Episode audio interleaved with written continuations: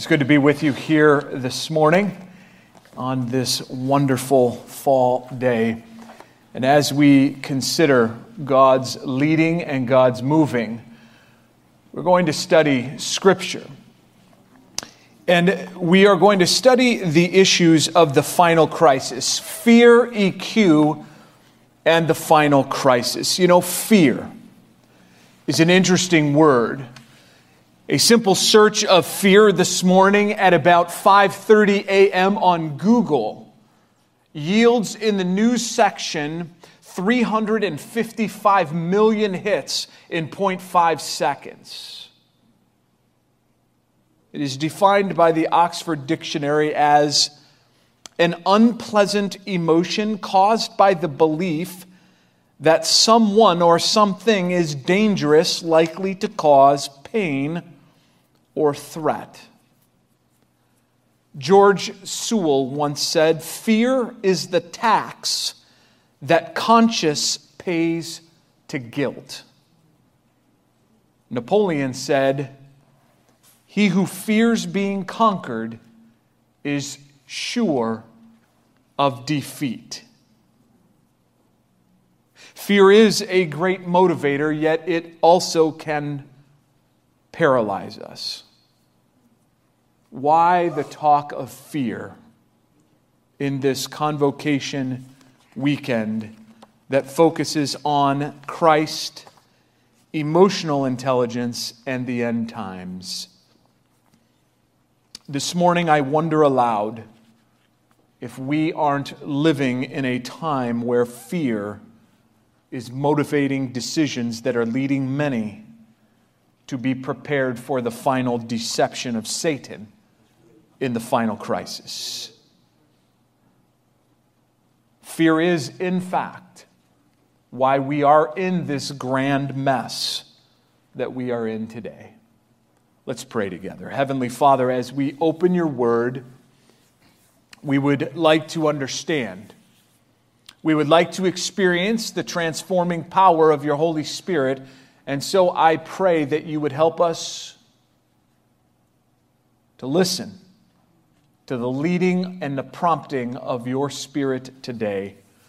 We pray this in Jesus' name. Amen.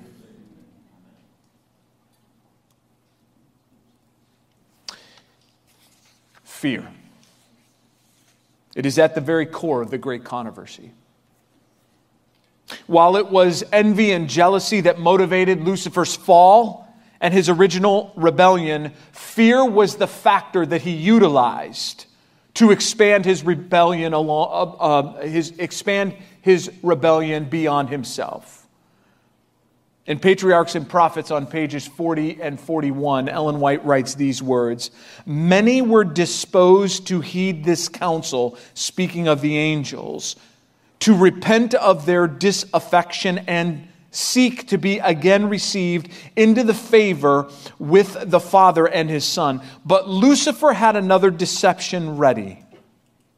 The mighty revolter now declared that the angels who had united with him had gone too far to return, and that he was acquainted with the divine law and knew that God would not forgive. He declared that all who should submit to the authority of heaven would be stripped of their honor, degraded from their position. For himself, he was determined never again to acknowledge the authority of Christ. The only course remaining for him and his followers," he said, "was to assert their liberty and gain by force the rights which had not been willingly accorded to them." Fear. The fear of not being able to return into the favor of God. It is that which motivated those angels who had the opportunity to return and be fully restored by God and reconciled to God. It was fear that motivated them to follow through on the rebellion. But then we know the story of the rebellion well, because the rebellion did not stay in heaven. As the rebellion was brought to earth, Eve, you'll remember, partook of the fruit, and Adam did as well. Eve was deceived by the serpent. Adam was not. Adam was deceived by something far, far more nefarious. The book Patriarchs and Prophets once again gives us the behind-the-scenes motivating factor on pages 56 and 57.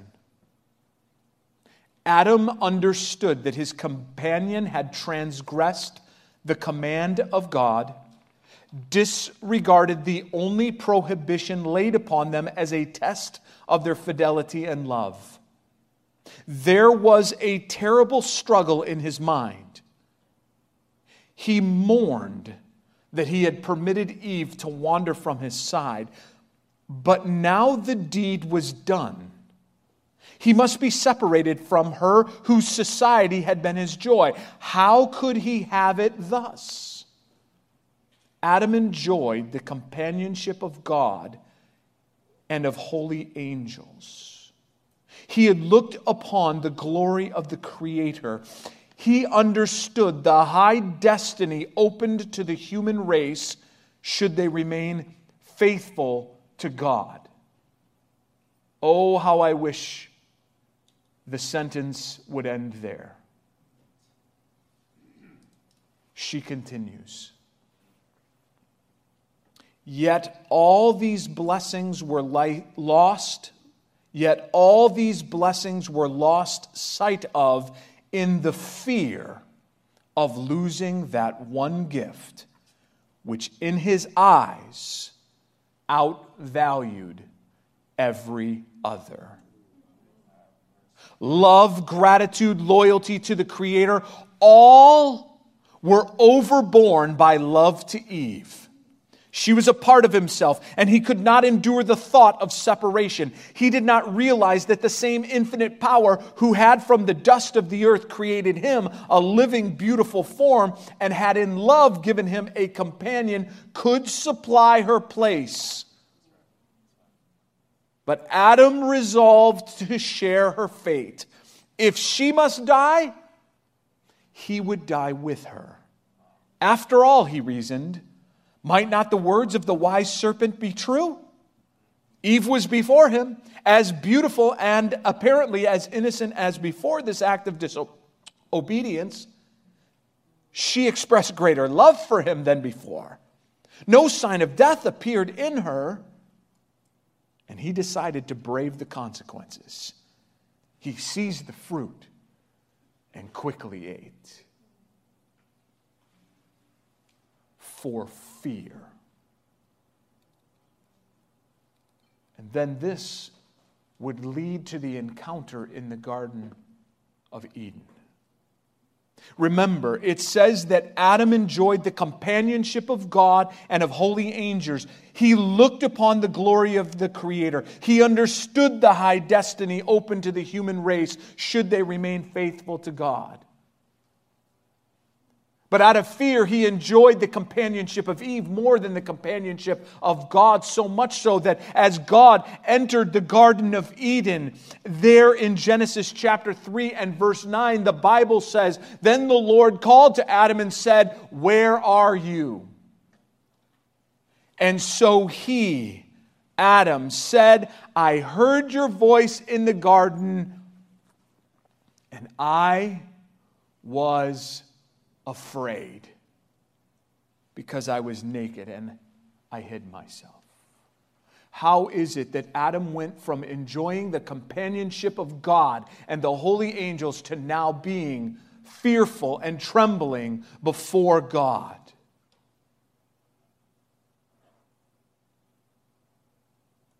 This was never God's desire. This was not God's plan. So much so that the Bible says 50 times, "Do not be afraid." 11 times it says, "Fear not." Over 100 times does it give this idea that fear is not to be a part of the life of the follower of God. Joshua 1:9 says, "Have I not commanded you? Be strong and of good courage. Do not be afraid, nor be dismayed, for the Lord your God is with you wherever you go." Isaiah 41:10 says, "Fear not, for I am with you. Be not dismayed, for I am your God. I will strengthen you. Yes, I will help you. I will uphold you with my righteous right hand." This is not just an Old Testament concept.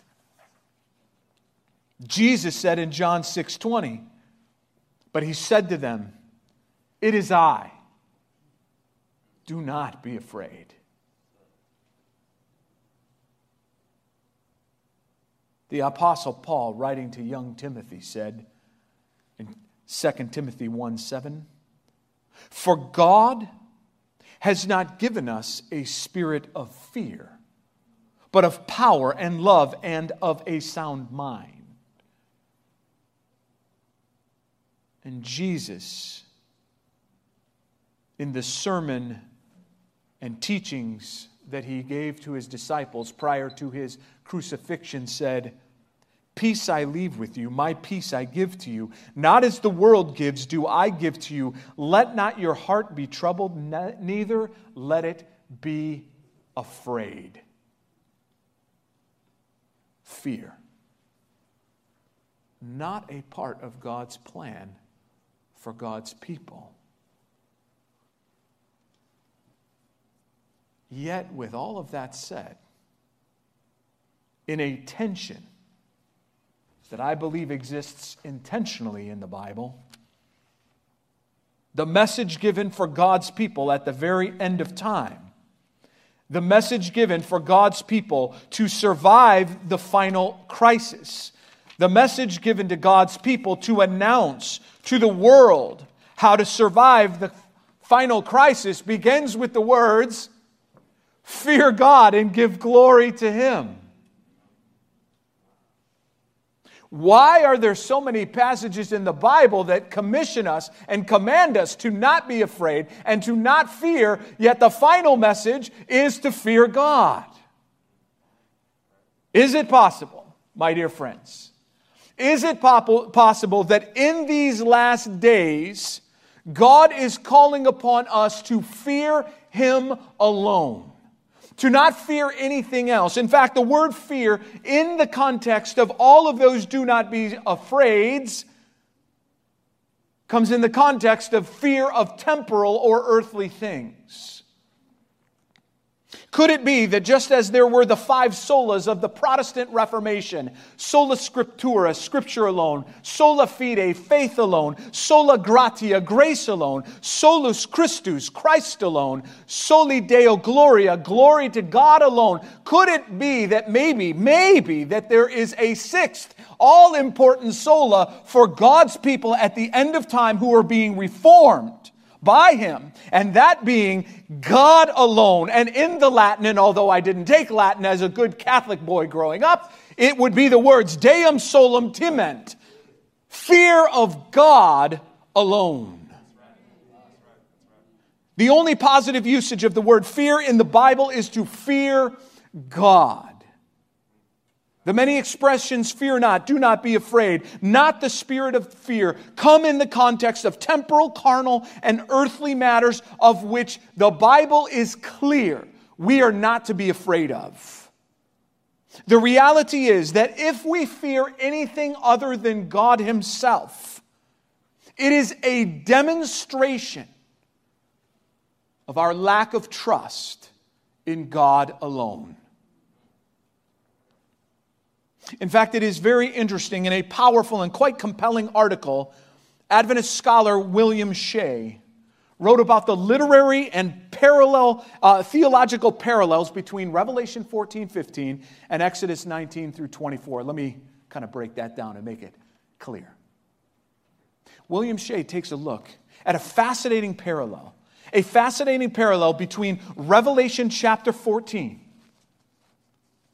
and the giving of the Ten Commandments. Follow me. The opening scene of Revelation 14 occurs where? On Mount Zion. Where are the Ten Commandments given? On Mount Sinai. There is a difference between the two because the saints of Revelation 14 are on the mountain, but the saints in Exodus 19 could not go on the mountain. However, who were the people that were present? There at Mount Sinai, the 12 tribes of Israel were there. Who were the people present in Revelation 14 on Mount Zion? The 12 tribes of Israel represented as the 144,000. It is no accident that in Exodus 19:16, prior to the giving of the Ten Commandments, a voice comes from heaven, thunder and a musical instrument. And in the same way, in Revelation 14, there is a voice from heaven, thunder and musical instruments. Those that were on Mount Sinai, those that were at the foot of Mount Sinai to receive the Ten Commandments were those redeemed from Egypt. Those that stood on Mount Zion in Revelation 14 are those redeemed from the earth. Those that stood at the foot of Mount Sinai in Exodus 19 are a pure people. Do not go near a woman. Those who stood on Mount Zion in Revelation 14 have not been defiled with women. Those standing at the foot of Mount Sinai, Moses consecrated them and they washed their garments. Those standing on Mount Zion at the end of time are those who have a spotless robe. You see, the victory of the 144,000 in comparison with those given the Ten Commandments will be more complete and final. That is because the 144,000 may join the Lamb on Mount Zion. Ancient Israel could not go up to the mountain. But why is this important and why am I talking about this? When we look at a comparison of the Ten Commandments with Revelation 14, we see three key components, and don't lose me. You see first what is called, in technical terms, the apodictic law. What does that mean? The law that is established beyond a reasonable doubt. You shall have no other gods before me. You shall not make for yourself a graven image or anything in his likeness. You shall not take the name of the Lord your God in vain. Yet the Ten Commandments also then have a historical interlude and then followed up with what would we call the causetic law. If you do this, then this. If you do this, then this. For example, in commandment number 8. If a man delivers his neighbor money or goods to keep, and it is stolen out of a man's house, then if the thief is found, he shall pay double. And that is the exact structure of the three angels' messages. The apodictic law, fear God and give glory to him, for the hour of his judgment has come, and worship him who has made heaven and earth, the sea, and the fountains of water. Fear God is in comparison with commandment number 1. You shall have no other gods before me. Give glory to him and not to false gods is a correlation to commandment number 2. You shall not make for yourself any graven images. You shall not bow down to them or serve them. For the hour of his judgment has come. It is when that moment comes that God will no longer allow his people to go guiltless. You shall not take the name of the Lord your God in vain, for the Lord will not hold him guiltless who takes his name in vain. And worship him who made heaven and earth, the sea, and the fountains of water.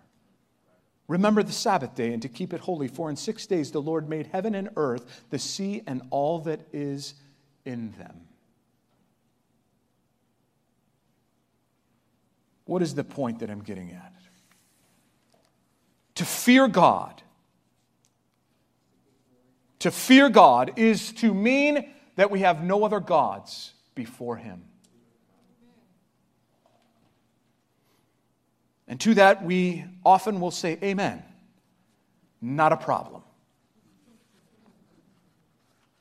Yet the reality is many of us have quite a few gods that come before the God of heaven. I've had the opportunity over the course of the last several weeks to meet Joshua Amirtharaj. That name ought to sound familiar. He is the brother of Samuel Amirtharaj. Joshua is doing a fantastic work amongst the Hindu people of India. But the greatest challenge faced in India and in Hinduism and the plethora and multiplicity of gods in Hinduism is that Jesus Christ would not merely become another amongst the many. And see, this is the challenge we face in the 21st century. God is merely God amongst the many gods we have in our life. It may not come in the form of idols. It may not come in the form of idols that we have in our home. But maybe it comes in the form of how we spend our time. And how we spend our time dictating what we are in fact worshiping. To fear God is to have no other gods before Him. This is why the Bible speaks about Job. You'll remember when Satan comes to the heavenly council, coming to and fro. And in Job 1:9, Satan answered the Lord and said, "Does Job fear God for nothing?" This came in direct response.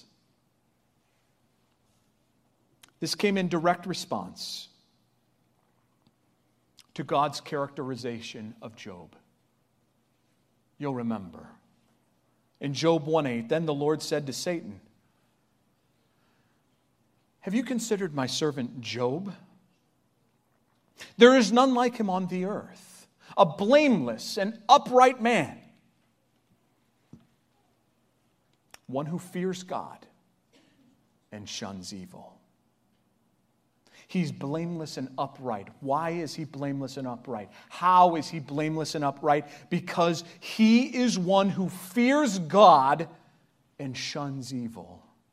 This is why the Proverbs says in Proverbs chapter 1 and verse 7, "The fear of the Lord is the beginning of knowledge, but fools despise wisdom and instruction." What is the point? The fear of the Lord is the beginning of the knowledge of God, because it is our conscientious choice to have no other gods before Him. And it is only then, when we make the choice that God will be God alone, that we will really come to know Him and His character.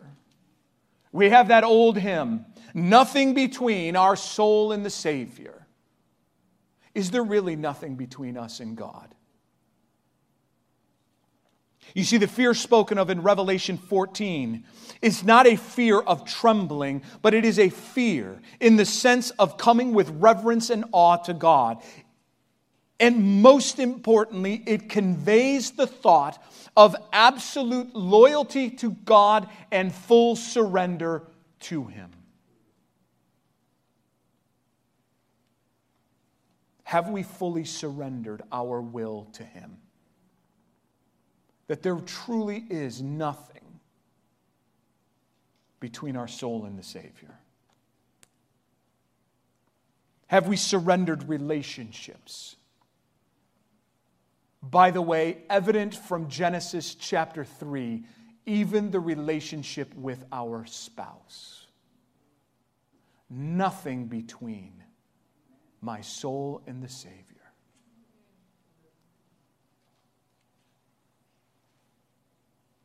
I would be remiss not to simply expand on this for a moment.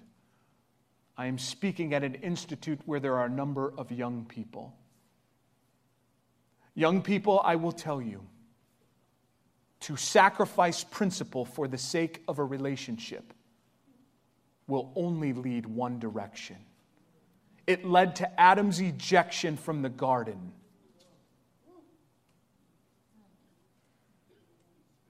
And we can read in the Bible, it will lead and to the rejection of some to the heavenly kingdom. Are we placing relationships on the horizontal level above that of our relationship on the vertical level with God? Are we sacrificing principle for the sake of our own pleasure while sacrificing at the altar of selfishness our fearing God alone? There are many things that we could talk about. Money. Is our relationship with money coming between our full surrender to God alone? Is our relationship with material items coming between us and God? To fear God alone means there is nothing between us and our relationship with God. It is easy to read the Ten Commandments and compare ourselves with the ancient Egyptians or modern day Hindus and say, oh, I don't have false idols in my home.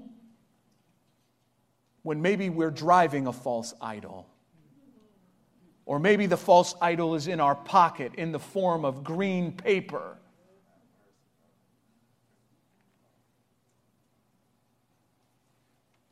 Here is the simple reality. When we give in and just do our own things, we let our fears destroy our trust in God rather than our trust in God destroying our fears. And when we do that, we lose what is actually the most important thing in life. In the final great time of trouble, when we are afraid for our personal lives and our spiritual lives, Satan will apply tremendous pressure to get us to rationalize not following God's plan and to make us believe that by doing our own thing, we are actually following God's plan. And let us be clear. That is happening now in the smallest of matters. And as it happens now in the smallest of matters, we prepare our mind and we prepare our heart for how we will stand in those last days. Too often in Adventist circles, I hear people talking about how they will stand in the last day. If you are folding today, you will not stand in the last day.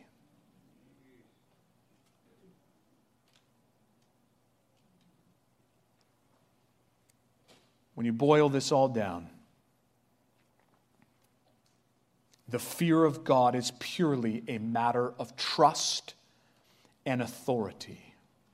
If I do not fear God, I do not trust God. And if I do not trust God, then this is what it ultimately means, that He has no authority in my life.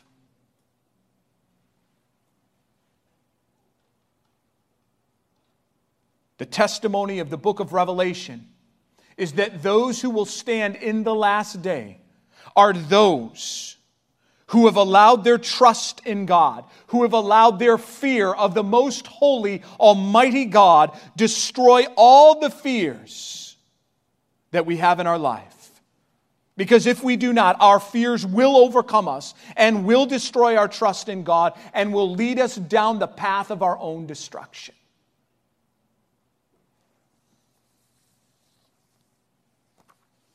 Throughout the Bible, this has been demonstrated. Lucifer deceived out of fear. Saul sacrificed out of fear. David hid his sin out of fear.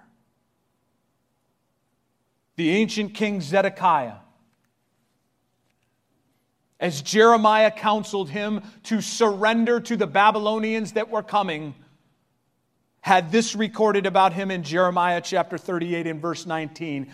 And Zedekiah the king said to Jeremiah, I am afraid of the Jews who have defected to the Chaldeans, lest they deliver me into their hand and they abuse me. But Jeremiah said, they shall not deliver you. Please obey the voice of the Lord, which I speak to you. So it shall be well with you, and your soul shall live. And what did Zedekiah do? Zedekiah continued his rebellion against Nebuchadnezzar. And in his continued rebellion against Nebuchadnezzar, he did not save his soul. He lost it. Jerusalem was captured and destroyed. Let us be clear on the conditional prophecy. Had Zedekiah surrendered to Nebuchadnezzar, as counseled by the prophet Jeremiah, and yes, is this speculative theology? It is a bit speculative, but the scripture seems to indicate that Jerusalem would not have been destroyed. The temple would have not been destroyed. But instead, Jerusalem was destroyed, the temple was destroyed, and Zedekiah ran for his life to try to save it. Eventually, Nebuchadnezzar caught Zedekiah.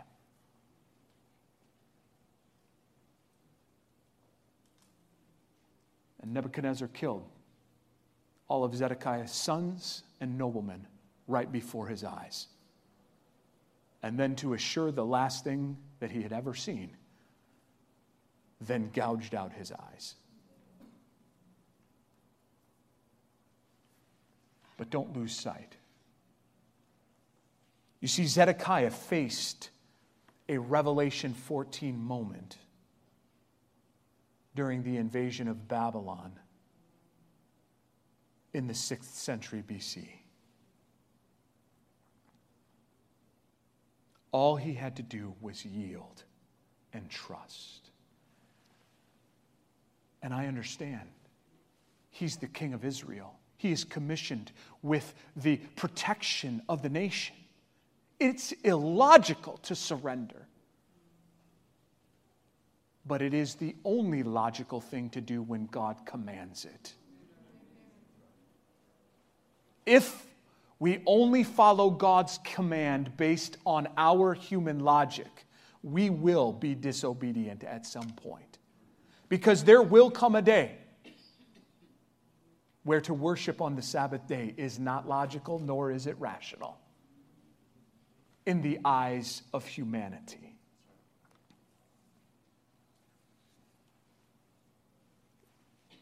The list could go on and on. Herod, who the desire of ages seems to indicate was a friend of John the Baptist, imprisoned John the Baptist to make an example of him, but then got himself into a bit of a problem, you see.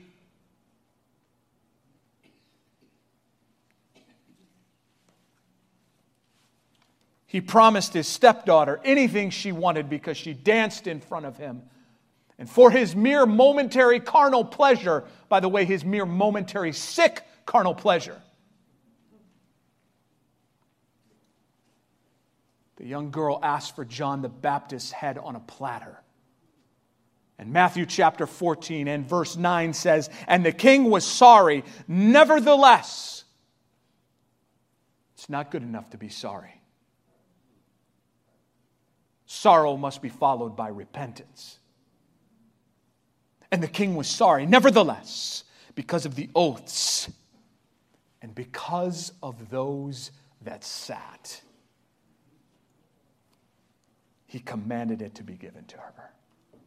Societal pressure led Herod to make a decision to have a friend killed. Think about that for a moment. What would need to be offered to you to offer up one of your friends? And many of us will say, that would never happen, Pastor. Everybody has a price who does not fear God alone. The Bible says about Pilate in Mark 15:15, so Pilate, wanting to gratify the crowd, Pilate was fearful of the crowd. And so what did he do? He had the Son of God crucified.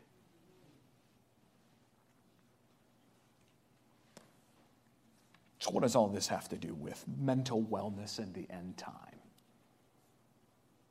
What is emotional intelligence?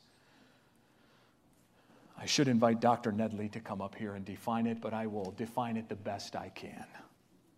Emotional intelligence is the ability to understand, use, and manage your own emotions in positive ways to relieve stress, communicate effectively, empathize with others, and overcome challenges and diffuse conflict. Emotional intelligence is commonly defined by four attributes: self-management, self-awareness, social awareness, and relationship management. And here is the problem and why I'm preaching on. Why I'm preaching on fear, EQ, and the final crisis. When we fear something or someone other than God, we surrender the control of our emotional intelligence to Satan, and thus we make selfish, self-centered, short-sighted, irrational decisions. And in the final crisis, fearing God alone is the essential component of victory. Revelation 14 does not come in a vacuum. And I know this will be one of the more logical things that you may have yet heard this morning. But Revelation 14 follows Revelation 13. I didn't have to go to school to figure that out. You're all right, Junior. Yes. You're all right.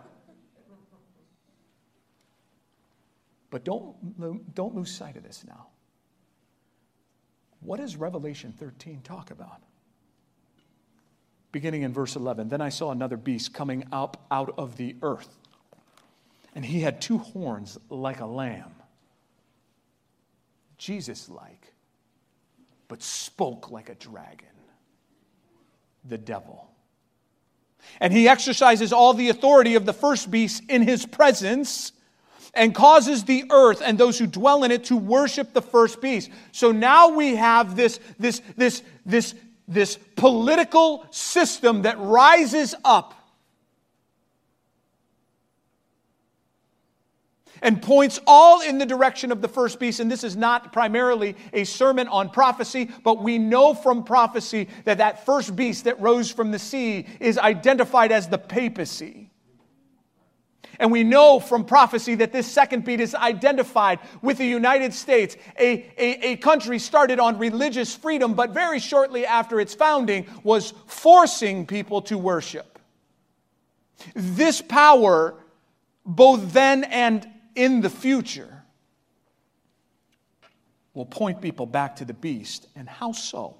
He performs great signs, though that he even makes fire come down from heaven on the earth in the sight of men, a false revival. And he deceives those who dwell on the earth by those signs which he was granted to do in the sight of the beast. Signs and wonders. This is why we cannot base our faith on signs and wonders and miracles. Our faith is based on the Word of God. Telling those who dwell on the earth to make an image to the beast who was wounded by the sword and lived. He was granted power to give breath to the image of the beast, and the image of the beast should both speak and cause as many as would not worship the image of the beast to be killed. He causes all, both small and great, rich and poor, free and slave, to receive a mark on their right hand or on their foreheads, and that no one may buy or sell except those who have the mark or the name of the beast or the number of his name. Let's get this out of the way real quick. COVID-19 and Corona is not the mark of the beast. Are we clear? If we're not clear, you come talk to me later. We'll be real clear.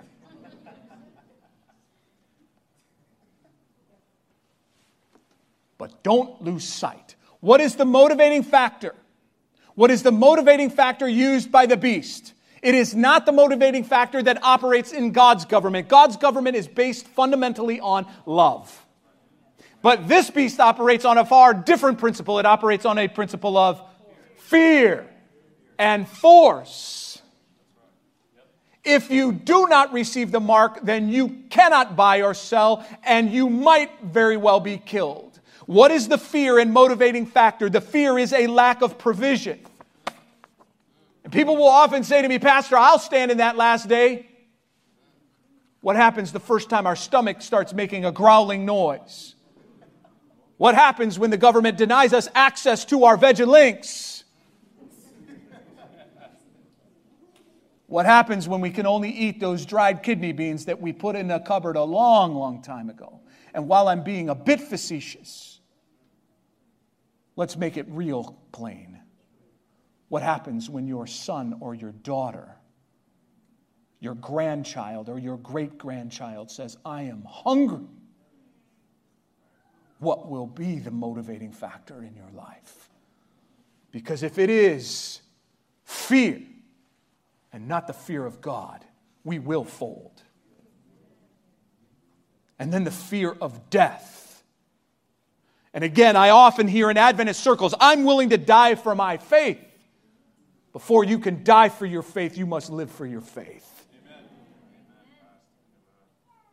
You see, our emotional quotient, our EQ, our emotional intelligence that is not founded on a fear of God alone will lead us to make irrational decisions that give us momentary, temporary relief of our pain.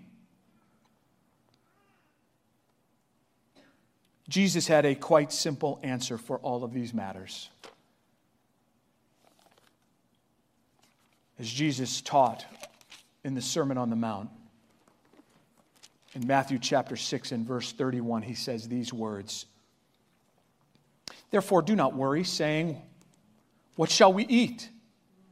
Or what shall we drink? Or what shall we wear?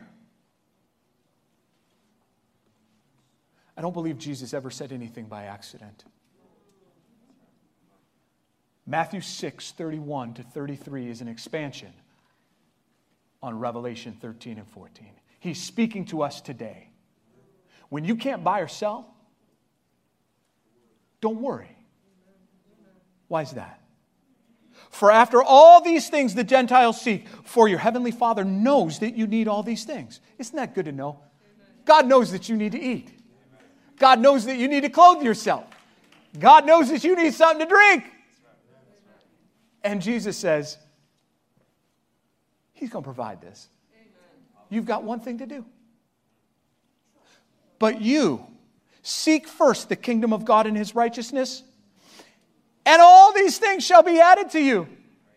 And then if we start getting really nervous about, well, what's going to happen in the end times? I don't know what I'm going to do. I don't know what I'm going to do. Jesus says, therefore, do not worry about tomorrow.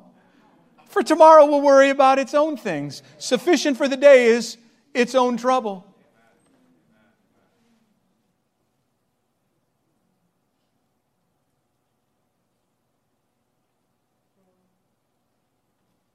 Temporary satisfaction versus eternal glory. Fear God and give glory to Him. Fear God alone.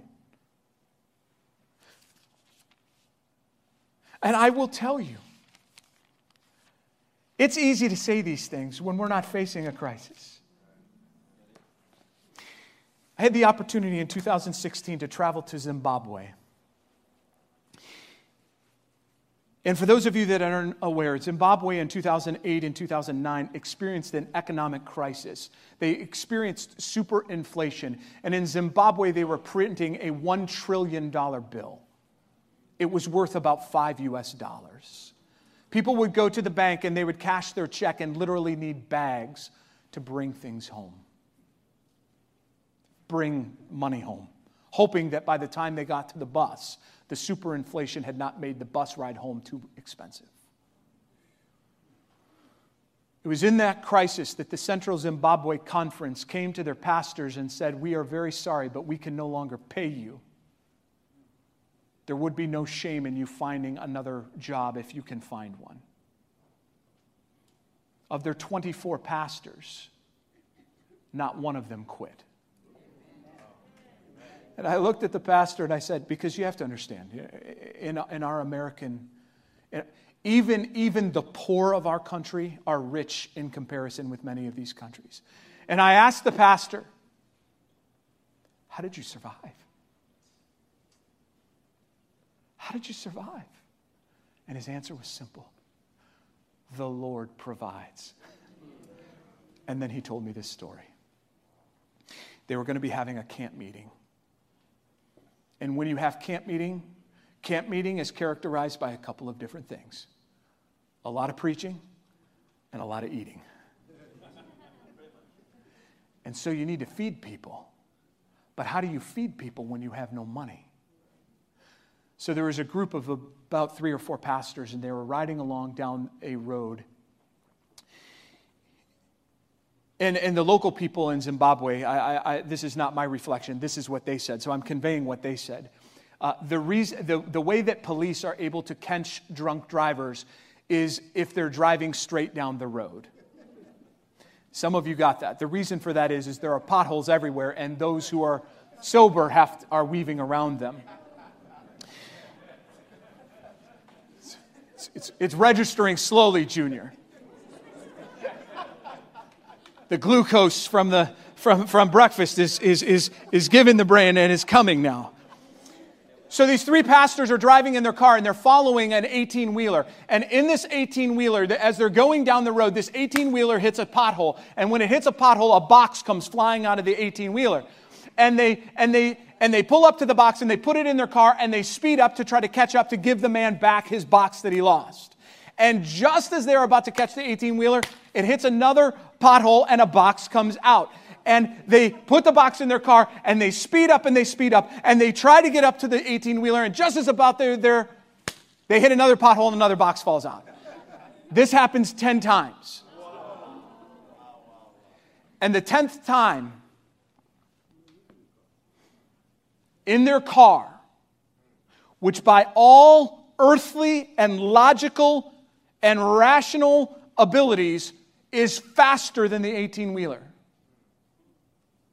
No matter how fast they went, the 18-wheeler kept going further and further away until it disappeared in the horizon. What's the number one question you have? What's in the box, right? So they open up the boxes. And in those 10 boxes, they have what is called mealie meal. It's ground corn. They make this dish called sadza. It's kind of the equivalent of a cornmeal porridge that's really, really thick that you eat your vegetables with. Why is that? Because God says, do not worry about tomorrow. For tomorrow will worry about itself. God will provide. And my dear friends, if we are not able to trust God now, and some of you are saying it's not an easy time, compared to what Jacob's time of trouble will be and the last and final conflict, this which we're walking through today is a piece of cake. But when it comes down to the issue of your life, Jesus is also very clear.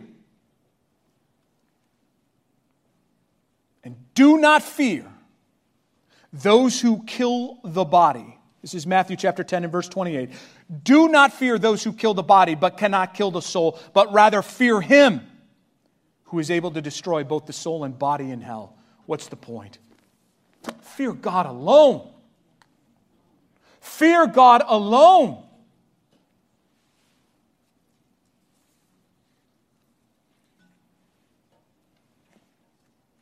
We are living in a time where there's a lot of fear.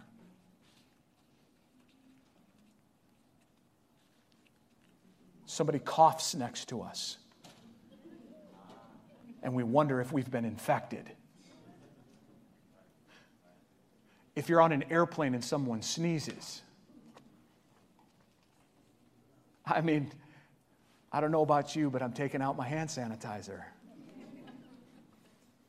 And you know, in the fear that exists, and listen, I'm being very open with you. I don't just use hand sanitizer on my hands. You know, you put it on your hands and then you're wiping your face with it, and fear. And by the way, I'm not telling us to be careless. Okay? Let's be clear. COVID's real. People really dying. It's a real disease. But let us also be very clear. I'm neither anti-vaccine nor pro-vaccine. I will tell you what I am. I am pro-freedom of conscience and liberty of choice. Let us be clear on that.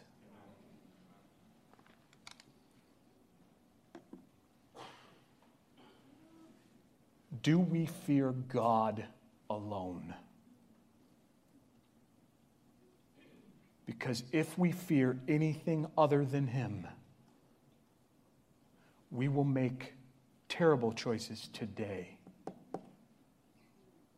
that will certainly lead to our demise in the final crisis. Ellen White says these words in The Great Controversy, page 379. The first angel's message of Revelation 14, announcing the hour of God's judgment and calling upon men to fear and worship Him, listen carefully now, was designed to separate the professed people of God from the corrupting influences of the world and to arouse them to see their true condition of worldliness and backsliding. In this message, God has sent to the church a warning which, had it been accepted, would have corrected the evils that were shutting them away from Him. Had they received the message from heaven, humbling their hearts before the Lord and seeking in sincerity a preparation to stand in His presence, the Spirit and power of God would have been manifest among them. The church would again have reached that blessed state of unity, faith, and love which existed in apostolic days when the believers were of one heart and of one soul and spake the word of God with boldness, when the Lord added to the church daily such as should be saved. What might have been? Let us not in the 21st century make the same mistake that happened in the 19th century. We talk about the latter rain. The latter rain will not pour on people who have a divided conscience over who they serve. The latter rain will pour out and be poured out on a church that is not united by policy, but is united by their fear of God alone. Do we fear God alone? In closing, John Witherspoon, a Scottish-American Presbyterian minister and one of the founding fathers of the United States and one of the signatories of the Declaration of Independence, said this: "It is only the fear of God that can deliver us from the fear of man." Amen. Who is it that we fear? Who is it that we fear? What is it that you fear? What is it that keeps you from fearing God alone?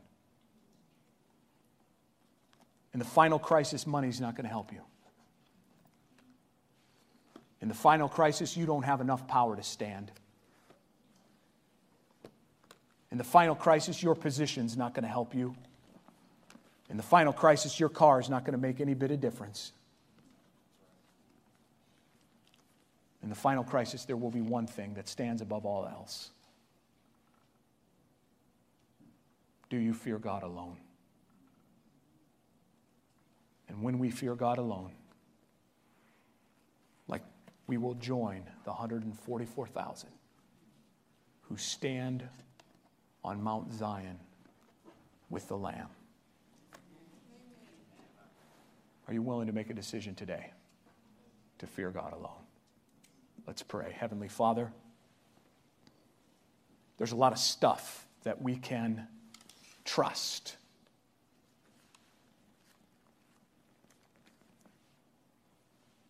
The psalmist wrote, some trust in chariots and some trust in horses, but we will trust in the Lord. Heavenly Father, I pray right now that the Holy Spirit would convict each and every heart of those things or thing that we are reliant upon that is not you. Whether it be money, whether it be a relationship, whether it be material things, whether it be ideologies, whether it be theories and philosophies, whatever it is, Lord, I pray that you would convict us right now. And as we are convicted, that we would lay it at the altar of sacrifice and yield it over to you, that then there would be nothing between us and you. Lord, we want to be a part of that mighty throng that stands in the last day. But we don't want to just stand in the last day. We want to stand today. So give us the courage. Give us the confidence. And may we fear you alone. We pray this in Jesus' name. Amen.